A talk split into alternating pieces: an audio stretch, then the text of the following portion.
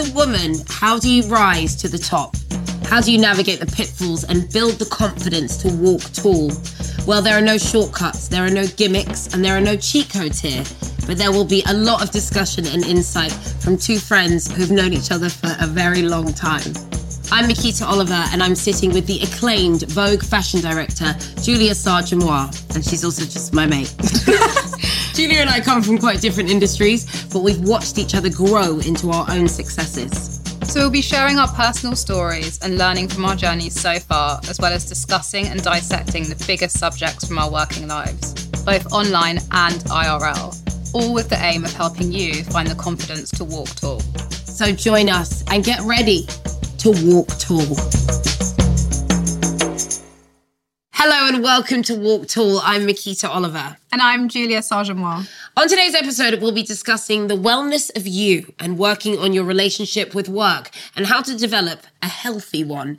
Success in the workplace starts with the mind and practicing balance. You have to empower yourself before you can empower anyone else. Fill your cup up the right way. To start today, I really wanted to talk about how impactful I've found seeing other very mad, busy, successful people who I really respect just take a bit of a break over the summer. Oh, I love a holiday. I know, no, you, I know you like a holiday. No, I'm not, you don't need convincing, but I know you work hard. Yeah. And you, you do love to get out of this city and go and be in other places a lot. And I find that quite difficult. When I have a holiday, I'm like, I just want to like be at home and be in London. Like I find it hard to leave. So do you think that you have that balance down? Yeah, well, the thing is, is I didn't take one at all for like many years. I just work, work, work, work, work, hardly went away. And then I sort of, because I travel so much for work, incorporated them into my work. So I just like extend a trip somewhere, stay a few days, go somewhere else from that's close by. So I'm lucky in that way. You can be like, we're in Kenya, let's stay for a few days. Yeah, exactly, exactly. Right, yeah, what are we going back for? Yeah.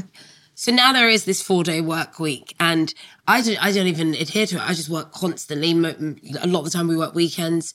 If and I had a thing where if I wasn't busy, then I would start adding things in, like, well, I could do a four-hour meeting about blah, blah. And so I realised it was, like, about something deeper, like I didn't deserve a break.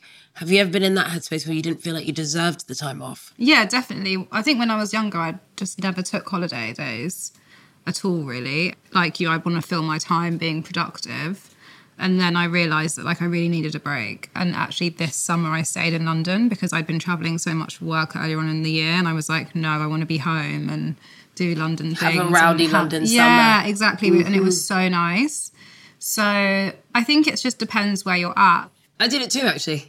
August in London. It was great. So, yeah, it was exactly. so good. So good. I, like, dated the city. I was like, this yeah, is nice. It's fab. And I live here. Now I want to get into some of our own stories. So I'm very big on boundaries within work. What are you like? Terrible. Are you really good with them? Yeah, I am. Like saying I, I need time off or... Yeah. Wow. Yeah. I did it for the first time last year. I was burnt out. And I said, I think I need a bit of time off. And I thought everyone was going to say I couldn't. I thought they were going to be like, what? We're building here. We're building an empire. What are you talking about? Because it's not just me. It's like the work I do with my mother. And it's a whole situation now. It's like a lot of people in this team. And I was like, I don't, I just don't, I literally was not doing my job well. I was just, did not feel good. I just felt really, really bad. And I realised I just I hadn't had a day off in months. And I was like, I think I need some time off. And then I was like, I think I need a month off. And it went like that. And I was like, oh, yeah. God, that was great. I don't want to go back to work. I bet you felt great when you did have to then go back. Like, yes. You felt ready to go back. Yeah, and I realised that it was necessary. You're not taking time off. You're doing something that helps you continue to work. You're not like slacking off or hiding from the work. You're actually preparing yourself for more. My mum always goes, we need the rest because next year we're going to take over the work. So I'm like, oh, we need a rest. Yeah. So for instance, this Christmas, she's like, we're taking a month off. And I was like, no, I got to get. And she was like, we're taking a month off, one month. And we're going to do it. And not feel guilty about it. Not feel guilty. Yeah, that's, I think that's the thing. I think a lot of people feel guilt around taking a holiday or taking time off, but... Maybe it's the French in me, but I really believe in holidays. It's the ensemble. I always have. You're like, please. I'm Everything's having... closed in August in France. Right. So you're like, mentally, it's holiday time. Yeah, exactly. Yeah. And then have you noticed yourself coming back to work and having a kind of reinvigorated sense of self and a sort of new energy for the work that you're doing. Yeah, definitely. I think if you're, you know, drained emotionally, physically drained, then it's hard to give one hundred percent when you're at work or mm. in anything in your life. So having that time to just like take a step back and, you know, recharge is super important. Yeah. And I think also, you know, boundaries within work is really important as well. So like being able to say no, right? Because otherwise you can just, you know, if you're like wanting to people please, for example, and then you're actually just draining yourself because you're giving so much of yourself and you're like, this is my best mm-hmm. and that's my capacity. And it can change from day to day. One day you're going to be like, your best is going to be like fifty percent of your best the day before, for example. If mm-hmm. that makes sense. Yeah, yeah, yeah. All you can do is your best in that time and that day. Oh, that's really, I really needed to hear that. That's really good. It's true, and it doesn't mean yeah. that it's not going to be more or less, but you can't like expect yourself to just always deliver the same in the no. same way. No. On everything that you do. And that's literally what happened to me last week. I was like, I didn't excel at that day. And, and my friend was like, but that's it's okay. Not possible. It's just yeah. like, take it down a notch. Yeah. I wanted to talk about actually comparing ourselves to other people because, again, there's, there's something new in our lives which didn't happen when we first started working, which is, you know, a portal to show us exactly how what everyone else is doing and what level they're at and where they're at with what they're doing. And sometimes I actually find it kind of helpful. Sometimes I'm really interested in what what my peers are up to, but sometimes I do, I get into a negative, there's not enough space for all of us. And when I say us, I really do mean dark women and brown and black women, because when I was young, it was just me. There was June Sarpong. People go, but there was June. It's like, but she's black. I'm mixed race. That is two different things, thank you. Yeah. And so actually, I felt isolated. And I remember June leaving T four and sort of saying like, you know, you have to fight harder than the rest of them. And I was like, what? Really? Do I do I really have to? She was like, now you're getting into your twenties. Yes. And I was just, I, I didn't realise that what she meant, but now I do. And it's about carving a deep, proper, rooty space for yourself in an industry where they don't do it for you. So you have to make it for yourself. You have to carve it and set your own roots. Yeah, and, and you have to also work like ten times harder to get yeah, to zero. I didn't, I didn't know. I, they always said it. I didn't know it was the truth. Yeah. But then I think maybe we unite with each other in a different way because we see ourselves and we go, we see each other and we go, oh, yo, you're here too. Okay. All right. We're sort of like almost like a silent pack. Yeah, totally. Do you know what I mean? Keeping an eye on each other and keeping each other's backs. But the comparison thing, that's where it takes me when I'm in a good place. But when I'm in a bad place, it makes me feel scared that there's no space. What is your saying about comparison? Compare and despair. Compare and despair. And that is where compare takes you, to disparity. Yeah, you know, it's so easy to do it, like especially with social media. I'm constantly comparing like other people's careers, other people's lives. And you're like, why isn't my life like this? And then it just leads to despair. But what would you do then, Jules, for your for, to help your mind and your thoughts? Where do you take yourself to go, no, I will not compare and despair? I think it's important to focus on what you're doing and channel your energy into that rather than channeling energy into like any other negative feelings and emotions. Ah, that's actually like gardening. Yeah. Because when you deadhead, it's not just, my cousin told me this the other day, it's not just about getting rid of the, the dead tops. It's about all this energy at the root, trying to make flowers somewhere else. And it has to keep going to this dead energy yeah. because you haven't cut it off and let it kind of come out. And I was like, that is kind of what it's like. You have all this energy in your root, in your chakra. And it's like, where do you take it to? How much do you want your flowers to grow? Yeah, I Quite love literally. That. Yeah. Quite literally. Because yeah. then when it's going well and you're not comparing, like you said, and just focused on your own thing, you're blooming. One yeah. is blooming. Yeah, exactly. Mm. That's some good advice, Julia Sargemoire. I take it. Because I had a moment where a friend of ours, a friend of mine and a friend of yours did a job that I was up for and wanted. And it's quite recently. And I, and, and I was like, okay, so what are you going to do with this? Like, you know what I mean? You've got that split second of like, what are you going to do with this feeling? And I just looked at it properly and realised it was because it was a friend of mine who is a black woman in the industry and a broadcaster. And I, when I'm in a bad place, I think there's not enough space for all of us because that's what society has told us. We've never told it to each other. It's what the world has told yeah. us. And I switched around and went, no, nah, don't even go there.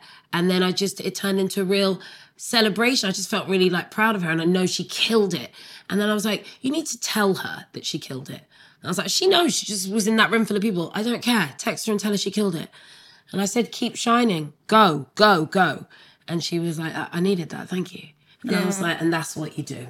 Yeah, that I think, yeah, that is what you do. And it's like, I remember some a friend of mine telling me as well, like, there's enough jobs for everyone. And also things go around. It's like swings and roundabouts, you know, what it's like in our, especially in, in our industry. It's like one day someone has that job and then you end up doing the job next year and then they come back. It's not so prescriptive. And I think once you understand that, yeah, then also it's like being happy for other people. That feels it's, good. Feels better than the opposite. Feels right. Yeah. As I said, do good. Uh, you know, I think it's really important. It's like, listen to your heartbeat and just do good. Do the right thing yeah. for yourself and for the people yeah. around you. I think it changes the way your working life looks, for sure. Not compare despair. No. Just do good. Yeah. Just do good. Exactly. So relationships outside of work life, love relationships, have you had a really supportive one when it came to the, the work that you do? Have you had a partner that really supported that? Yeah, I've had both. Yeah, both. So I've had one that, well, ones that have been jealous. I'm always like, you want a baddie, but you can't handle a baddie. True that, right? Yeah, and then others that have been, like, incredibly supportive and amazing. Mm. And how did that change your work life? Or, or did it? Yeah, I mean, it's just, like, it feels great to have someone who's, like, on your side, on your team. Like, you know, if you've had a bad day, someone you can discuss it with, and someone who's telling you how proud they are of you, how amazing you're doing. Like, yeah, and I think to have someone in your corner like yeah, that. Yeah, exactly. It's just someone on your side. And it's also, I'm interested in, like, people that are, like, doing things that are brilliant for their lives and making their lives bigger, and the way that someone cares about people and works with people, I think, is attractive and important to me, you know? Yeah, same. Absolutely. Mm. It's like a very big part of, like, being attracted to someone. But I realised the other day I've never had a partner that's supportive of my work, because I dated a lot when I wasn't working, and I, for some reason, well, not for some reason, really just, like, only dated bums. It was like a prerequisite. It's like, you better be unemployed. You better, you better have just lost your job. And they all had.